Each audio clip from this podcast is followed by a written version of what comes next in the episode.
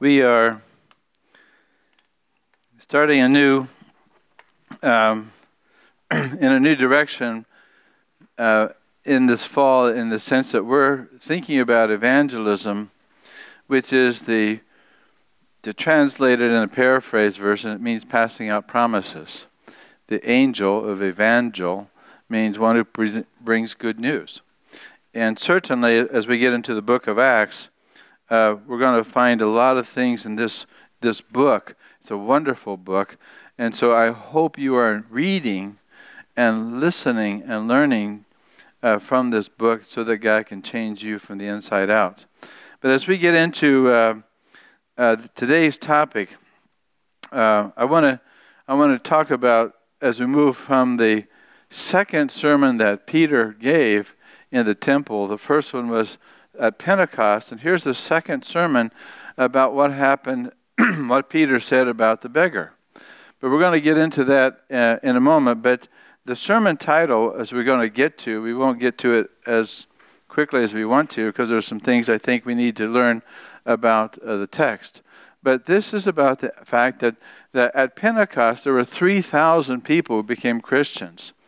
And at the second sermon, there were 5,000 people who entered into that redemptive story of forgiveness. So automatically, Jack out of the box, you get in the book of Acts, you've got 8,000 people. Wham! Because what this book is about is not just the acts of the apostles, it's the acts of the Holy Spirit. And so last week, as we opened the, the, the that passage in Acts 3, I mentioned that the focus of that passage wasn't about the healing. It wasn't about the beggar, because you don't have the beggar's name. You don't have much about the beggar's faith. You don't have much about the beggar because it wasn't about the beggar. And so the idea that God is exploding and bringing into reality the fulfillment of all the prophecies of old are now taking place by the Holy Spirit applying the work that Christ did on the cross, who was also resurrected, and by that same resurrection power, Christ ascended into heaven and descended with the Holy Spirit. And here you've got a community, a kingdom that is applying the very meaning of the cross into daily life. And our job is to go back 2,000 years ago to learn what they learned in order to get what they got, in order to bring it forward so that we have the same God doing the same work in our context and age. And so, as we got into that last week, I mentioned there's one thing as we read the scriptures, and I just want to touch it uh, by way of review, that when we read the scriptures, it's easy to get off into some of these rabbit trails. And so the idea is that we need to listen to the big idea. So when you read through a passage of scripture, you, you need to ask, hey, God, what's the big idea? I mean, in the, in the, in the right sense of the word. You're, you're really trying to get to the meaning of what God is doing on earth for heaven's sake. Well, I mean, that He's doing on earth, and so that you get in step with what the Spirit of God is doing. And therefore, when you read the scriptures, and today I want to go over some things to help you begin to approach the scriptures in such a way that you really are listening for the Spirit of God to give you that big idea and that you get in line with the Spirit. Because we've mentioned before that a lot of churches are accommodating to the culture or they're adapting to the culture, but our job is to align ourselves with what God is doing and stay right there. Well, today we're going to get into four ideas and the four ideas that have come to mind that God has brought to my mind, and there are things I wanted to say, and I thought I kept being pulled back. There are four things that we're going to get to, and we'll introduce the uh, for the next week's topic. We'll see how far we get in this one, but here are the four ideas. That one, there's there's fire in the camp, and that fire in the camp is not a good fire. When Moses saw the burning bush, that fire was consuming, but it didn't destroy. Same for Pentecost. When the Spirit of God came down in the tongues of fire, the message was alive, but it didn't destroy. But there's fire in the camp that is destructive that we'll talk about in a minute. We'll talk about this big word, hermeneutics. It's again, it's an academic, a scholarly, theological word, but it simply means, and, and I'll talk a little bit about it, it means how you read Scripture how you interpret Scripture. And I'll give you some thoughts that I think are very powerful for and, and passionate uh, concerns of mine. But we're going to go to this issue. What this passage is about is the issue of rejecting Christ or receiving Christ. And that's what this passage is going to focus on that took place and those people who did respond and those who didn't respond. And the last, which will lead us into next week, is we're going to look at this issue of repentance. And we're going to look at repentance in light of forgiveness, and that's going to open up a whole can of worms or a whole can of blessings. But that's where we're going to go to. But last week, I mentioned as we got into that scenario of, of Peter, walk, Peter and John walking to the temple, They're just kind of strolling along, and at a moment's notice, here comes this beggar and his friends dropping him off at the steps at the beautiful gate. Now, I don't believe that Peter had any intention to seek out this beggar, but he just kind of happened in the moment as he passed by, and then God touched Peter, said, Look at this. And we don't have what was going on in Peter's mind or heart as he saw this guy, but something took place that caused Peter and John to stop and look at this beggar. Now, this beggar, you remember, could not go into the temple, was not part of the whole worshiping community, and he always had to stay outside because he was crippled. And as a defective, uh, as a handicapped person, he was not allowed to go in because he was considered unclean by the Levitical law. He couldn't offer up sacrifice or bring, but he was a beggar. And I mentioned last week we're all beggars. There was nothing that he had to offer, nothing that he could do. He was simply paralyzed in his response because he couldn't do anything to merit the attention. So it just happened upon him. So Peter stopped and said to the beggar, What I have, I'm giving to you. Uh, he wasn't looking for healing. He wasn't looking to do anything different out of the routine he'd been doing for 30 some years because he'd been comfortable in his pain, comfortable in his condition. Say, well, this is, this is as good as it gets, folks. I'm just going to be a beggar till I die, until Jesus came along. And so there's a lot of things about this one, but one of the points that I mentioned last week was that the big idea in this passage is that God did a miracle and he healed this beggar, but this beggar never gave a chance to give his testimony, and from here on, the beggar is no longer the focal point. But God touched this man and did a miracle with, with ankles that couldn't work and feet that weren't formed, and he had never walked a day in his life. After God healed him, he got up and he stood with John and Peter and he walked into the temple in his rags for the first time to worship.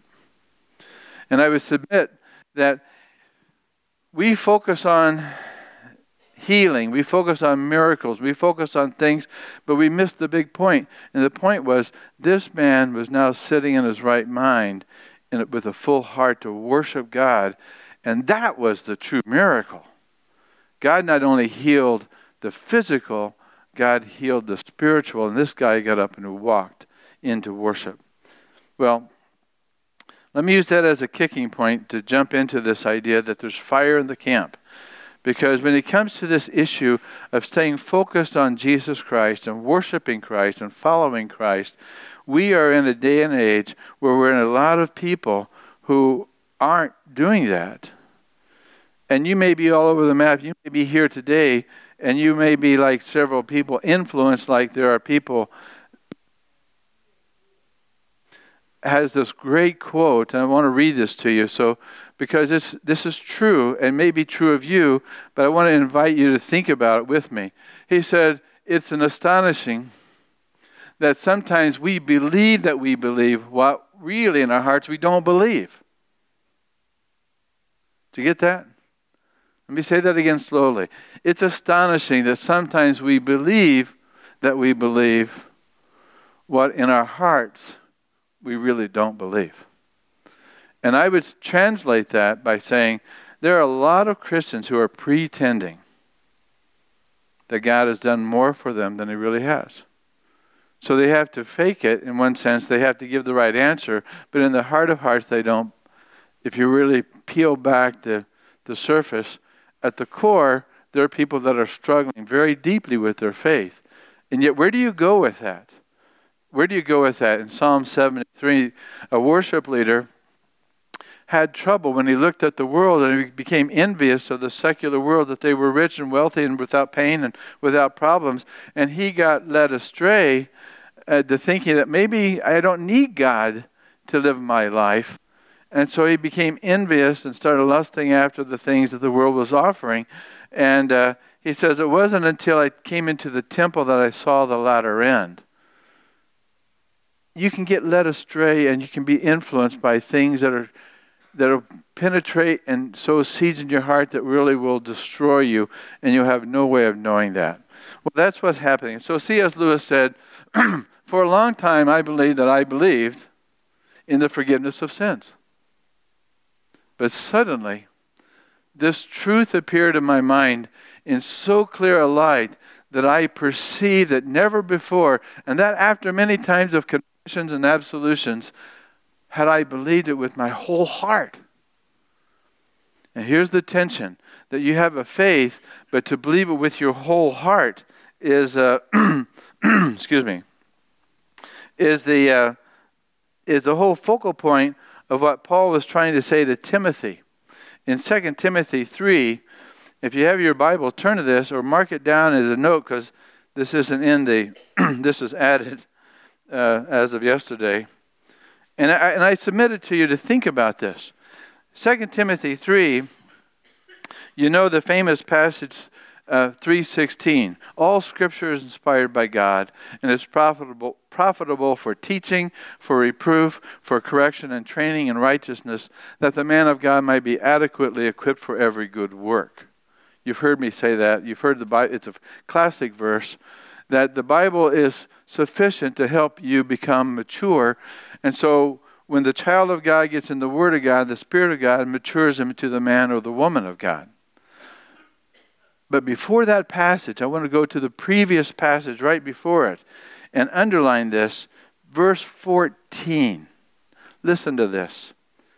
But as for you, to personalize it, as for you, Timothy, you continue in the things which you have learned First verb.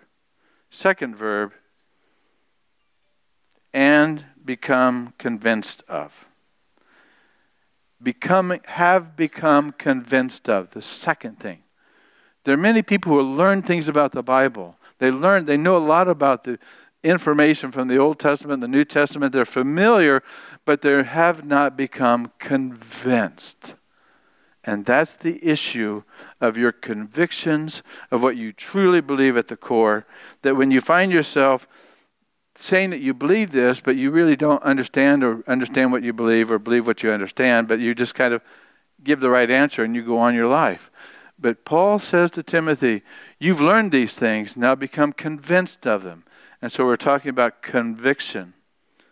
Now, let me introduce to you a conversation I had this week over in Pittsburgh with when I was there this week at the Pittsburgh Worship Initiative, which was talking about worship in the church and music in the church.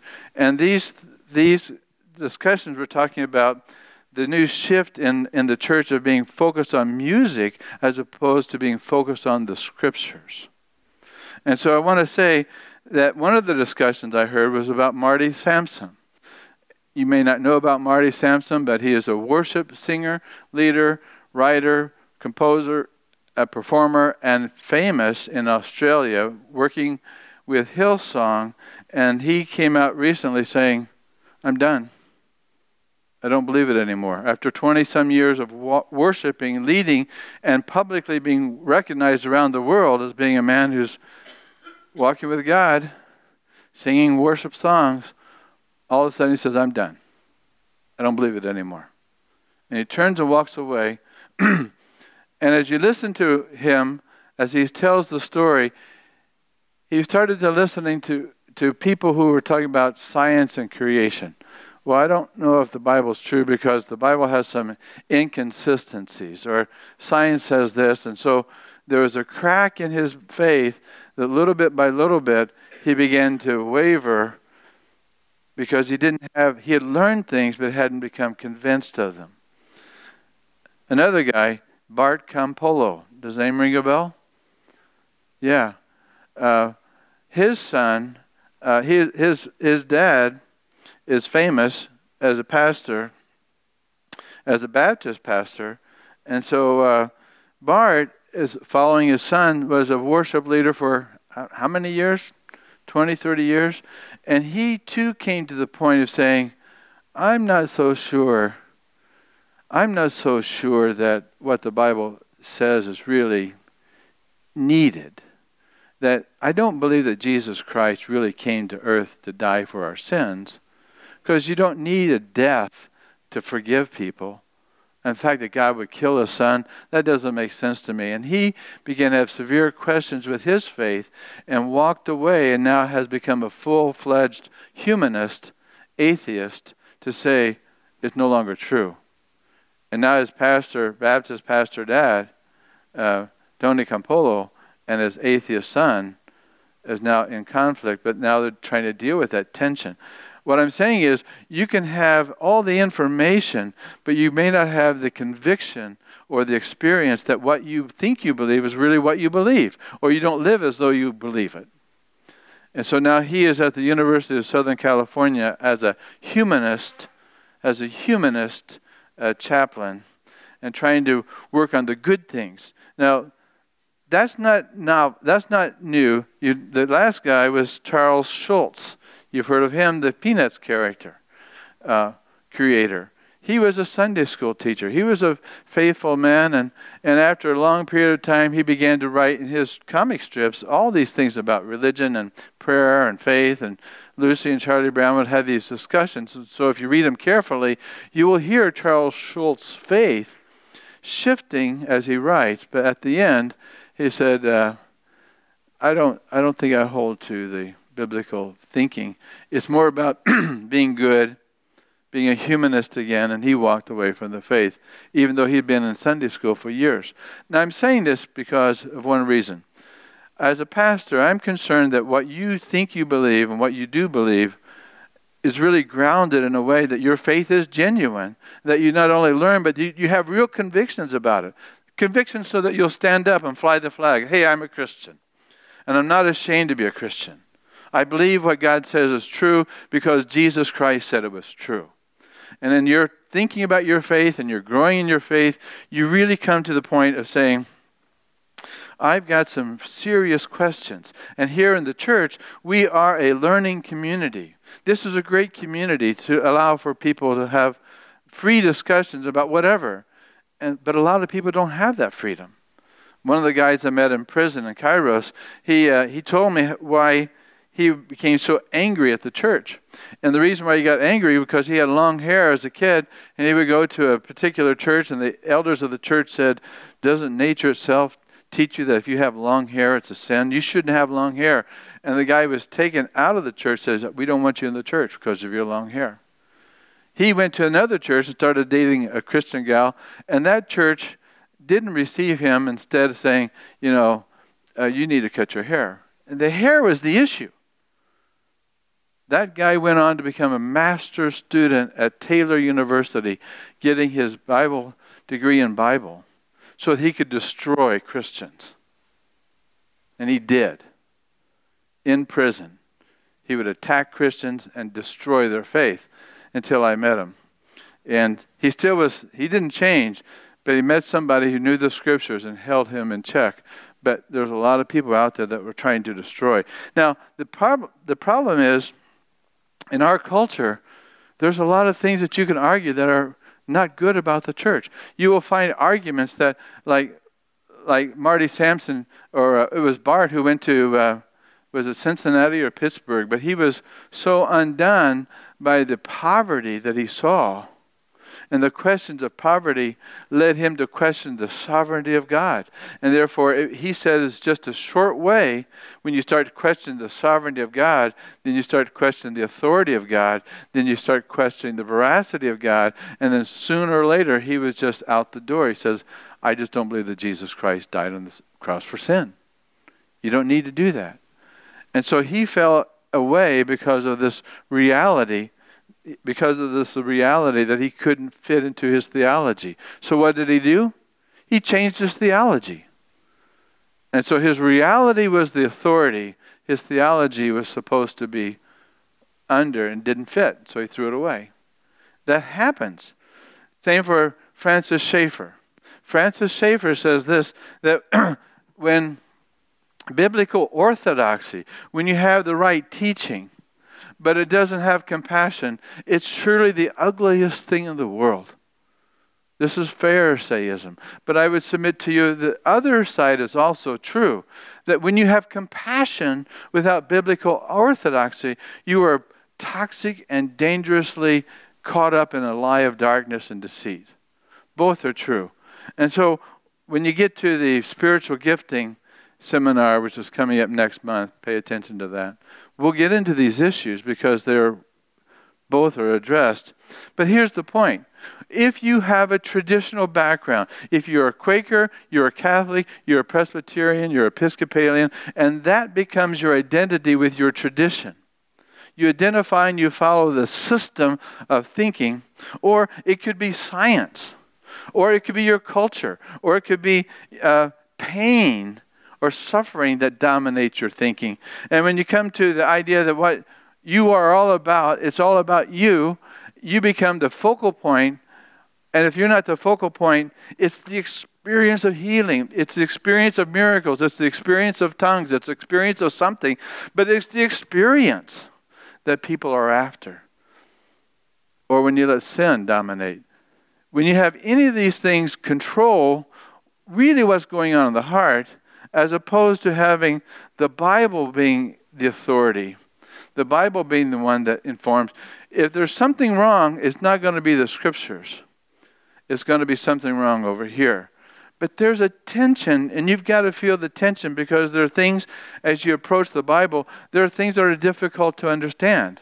And therefore, if you are going to be an honest person, a person of integrity, you're going to have to have more honesty and humility to say, I don't know, but I'm going to submit myself to the, what Jesus Christ taught in Scripture.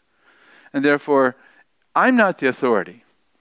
The transcendent one, the immanent one, he comes to give his word because the Spirit of God clearly, clearly has spoken and we listen to Him. In, in a multitude of ways, God communicates, and God wants to communicate. He, he created the Word for us. He is the Word, which means He wants to express Himself and be understood. And therefore, we know that the Holy Spirit is our companion as we read because He will guide us into the truth. Clearly, the Spirit clearly says, and if you're listening to the Spirit, He's going to say, at the latter times, some will abandon the faith, following deceiving spirits and things taught by demons. Such teachings comes through the hypocritical liars whose consciences have been seared with a hot iron.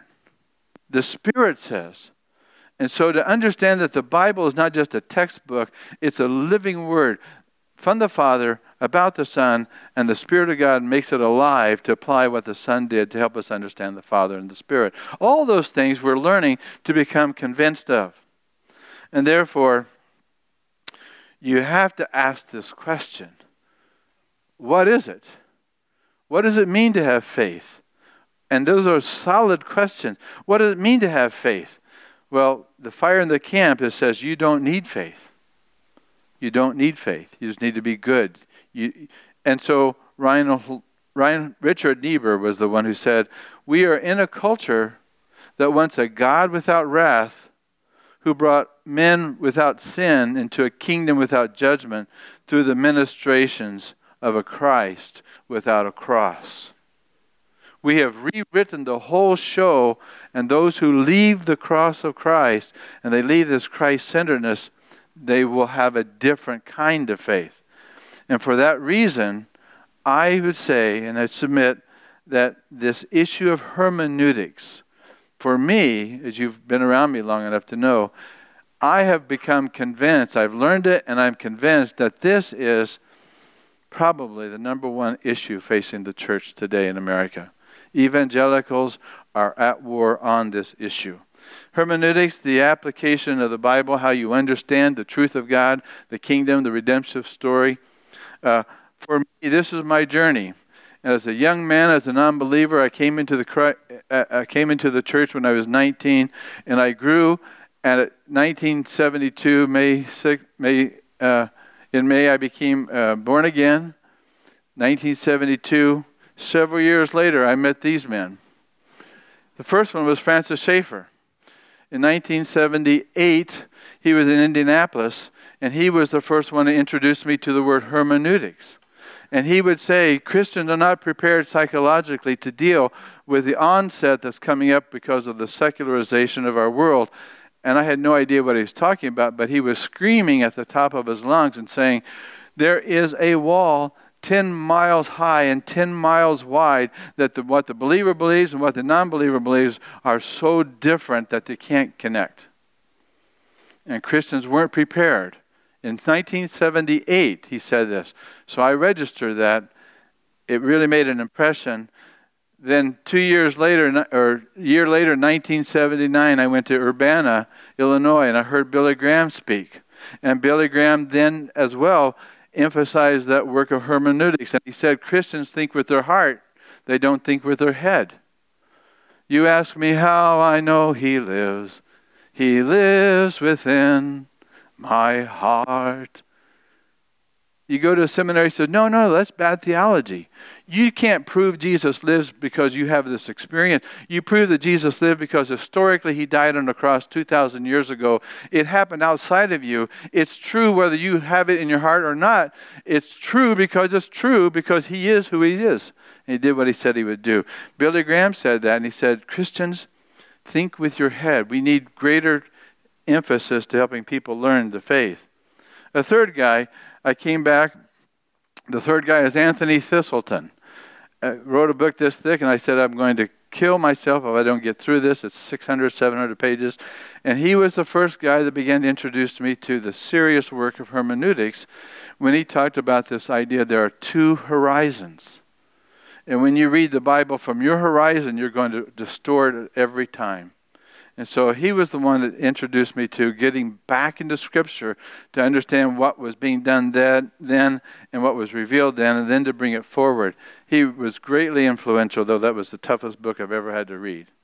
In 1993 uh, 94, in the University of Michigan, I drove three and a half hours to Winona Lake one day a week to meet with Larry Crabb and Dan Allender a counselor who began to talk about the real, problems that people have. But I will tell you, in my time with Larry and Dan, I think both of these guys have became a model for me to say that they are more rooted in Bible study and making the Bible relevant and true in their relationship with Christ so that people are changed from the inside out in a very genuine way. These five men so influenced me to say that hermeneutics, the way you think about Scripture, the way you think about God, the way you think about yourself, the way you think about the world, is either going to be influenced by the Spirit of God or by something else.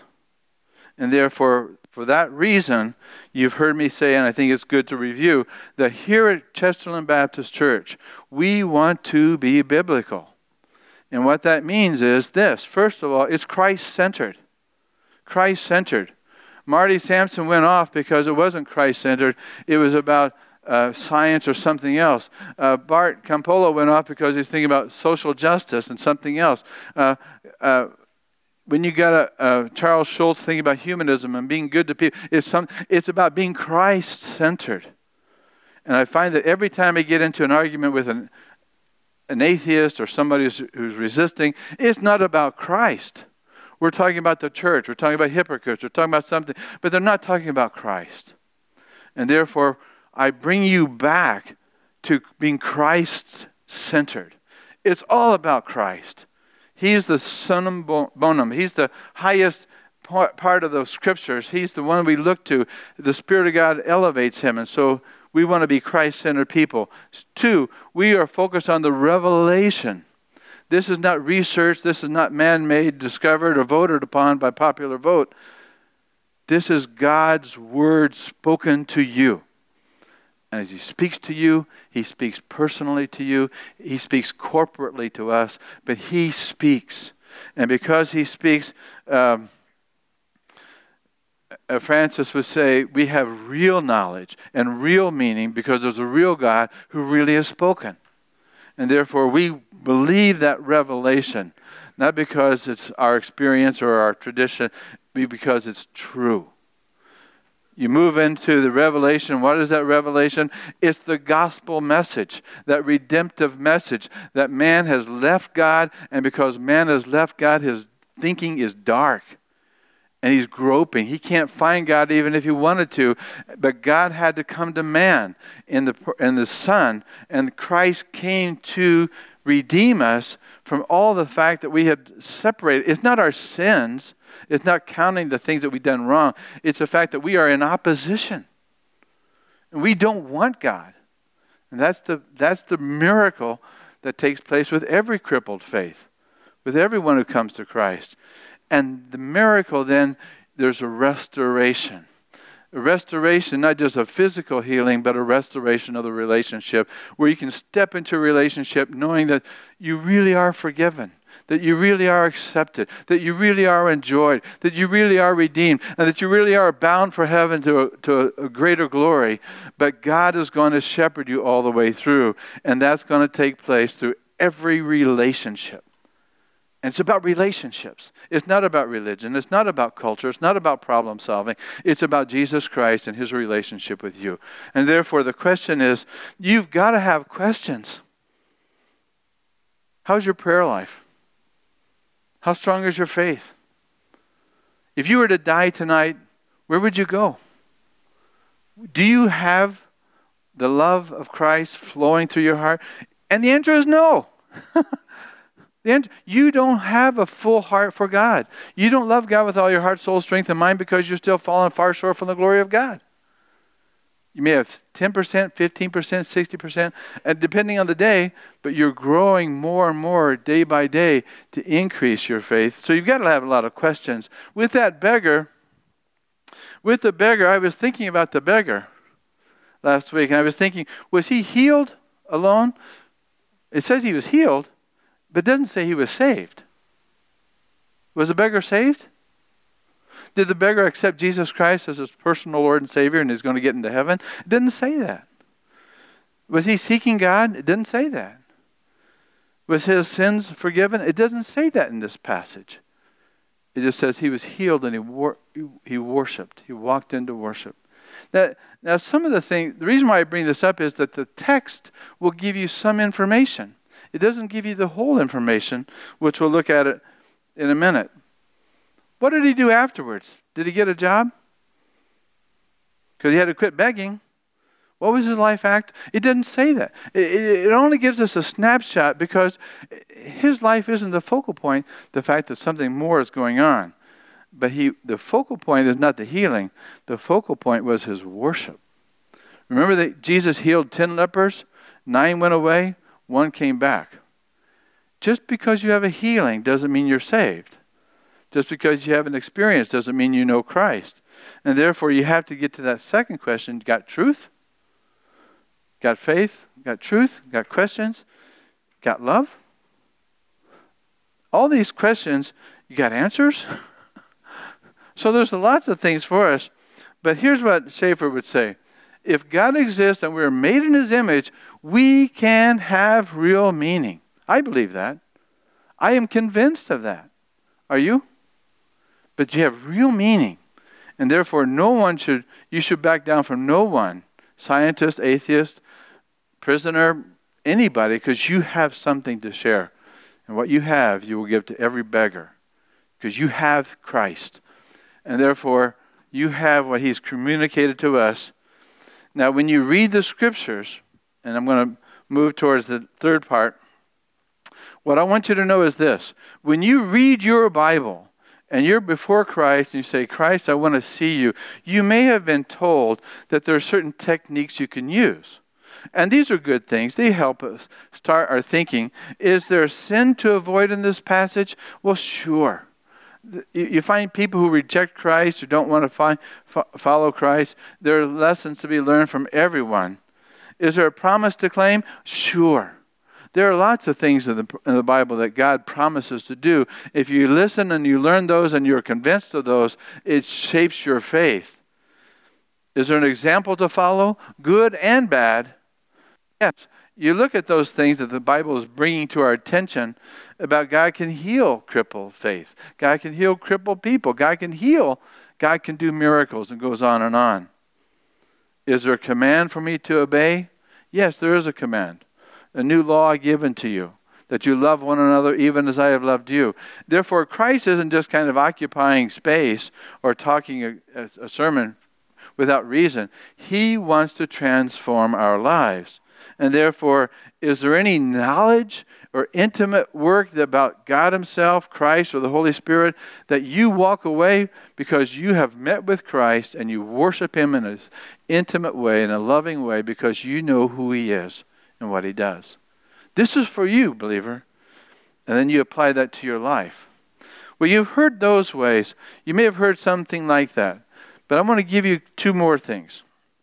When you get into Scripture and your brain is turned on and you're thinking well and your heart's there and your, your mind's going and God's leading, you're going to have two kinds of questions you're going to find you can deal with. One is a question that man asks, people ask about the Scripture.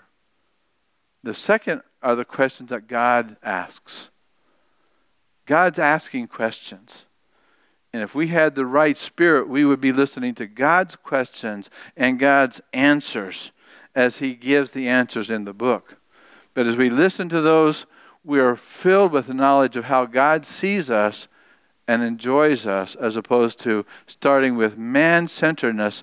We want to be Christ centered and listen to Christ. These two questions. And what Christ, what God is asking is, what are you going to do with my son? Where are you, Adam? What's your relationship with me? It's not what you believe. It's not what you have faith in. It's not what you understand. It's who he is. What is your relationship? Do you believe in Him? Not what you believe, but who you believe.